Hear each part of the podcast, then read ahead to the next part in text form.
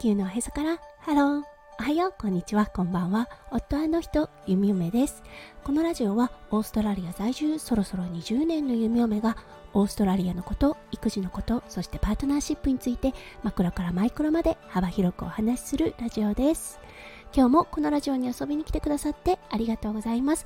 今日は3月21日火曜日ですね。皆さんどんな火曜日の午後お過ごしでしょうか？はい、オーストラリアだったんですが、連日ね、暖かい、ちょっとね、暑いぐらいの夏日が続いていたのですが、うん、一応正常なのかなっていうような気温に戻ってしまいました。はい今は southerly 南極からの風が吹いているのでちょっとね肌寒く感じるような秋の日を迎えています。はいそれでは最初のコーナー略すの大好き今日の Aussie English。今日のワードは Sweet Tooth です。はい直訳すると甘い歯うん、これでね、ピンってくる方もいらっしゃるかもしれませんね。はい、これだったんですが、甘いものが大好きな人に対しての言葉となります。オーストラリアの方、やっぱり甘いものが大好きです。食文化の中にデザートというものがあるので、ご飯を食べた後はアイスクリームだったりとか、チョコレートのスライスを食べたりという感じで、最後にね、甘い口で終わる方が多いんですよね。そして特に甘いものが好きな方たちは、スイートトゥースと呼ばれます。弓嫁はホルモンレベルでねこう甘党辛党が混ざっているような状態です。リスナーの皆さんはどうでしょうか？はいそれでは今日のテーマに移りましょう。今日のテーマは平熱です。それでは今日も元気に弓嫁ラジオをスタートします。はい皆さん平熱と聞いて何度を思い浮かべるでしょうか？そう日本にいらっしゃる方というかね弓嫁の中でも36度36度5分かなっていうようなイメージがあります。おそらく皆さんもそうだと思います。ねそしてちょっとね低体温というかねあの平熱が低い人は35度5分とかっていう方もいらっしゃるのではないでしょうか。イメージで言うと35度5分から36度5分ぐらいがうん日本の平熱と呼ばれているものかなっていうイメージがあります。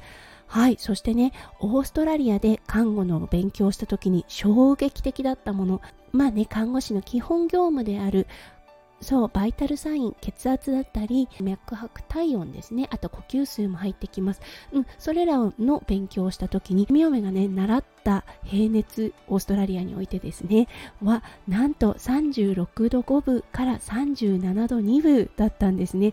えーって思ったんです。か熱あるじゃんって思ったんですよね。そう。弓嫁の中で37度を超えるとあちょっと熱があるっていうイメージがあったのでこれは衝撃的でした。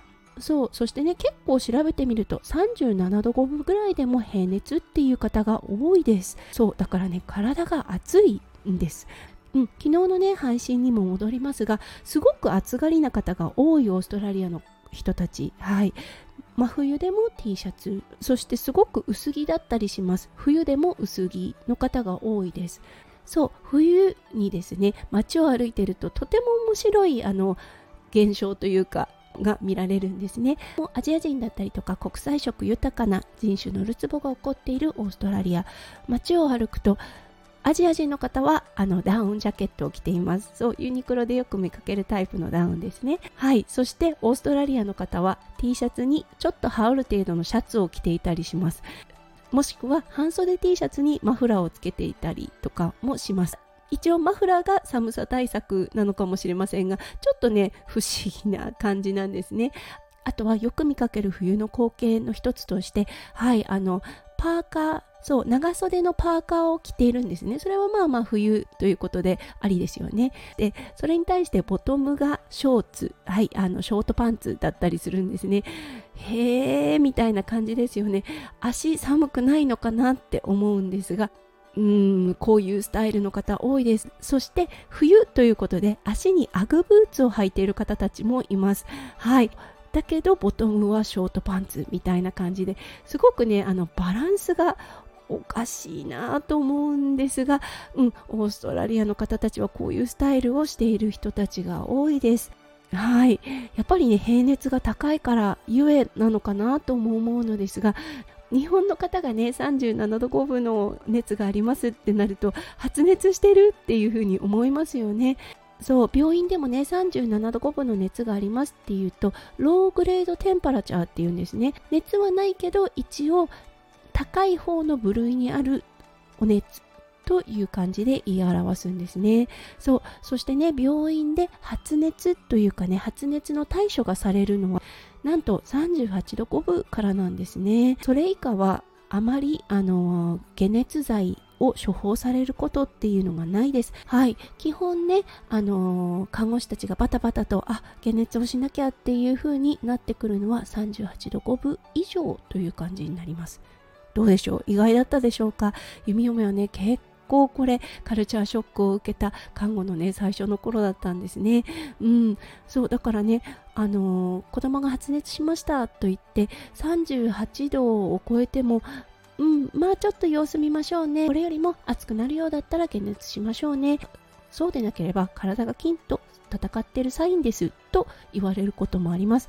うん、確かにそうだなとも思うんですが、ね、38度の熱がある息子くんをそうほっとくっていうのはなかなかね、あのチャレンジなことではあります。ただね、もうこちらの方の生活が長くなってるし、息子くんも体温が高いです。そう、だからね、ああ、なるほど、そういうもんかなと思っていたりします。そう、だけどね、うん、38度5分を超えるとね、やっぱり痙攣等も起こす可能性があるので、そこはね、やっぱりしっかりモニターをしなければなと思っています。はい。ということで今日はオーストラリア平熱というテーマでお送りいたしましたはい意外だった方も多いのかもしれませんね弓嫁は本当にカルチャーショックな一件でしたはい、それでは今日も最後まで聞いてくださって本当にありがとうございました。皆さんの一日がキラキラがいっぱいいっぱい詰まった素敵な素敵なものでありますよう、弓嫁心からお祈りいたしております。それではまた明日の配信でお会いしましょう。地球のおへそからハロー、弓嫁ラジオ、弓嫁でした。じゃあね、バイバーイ。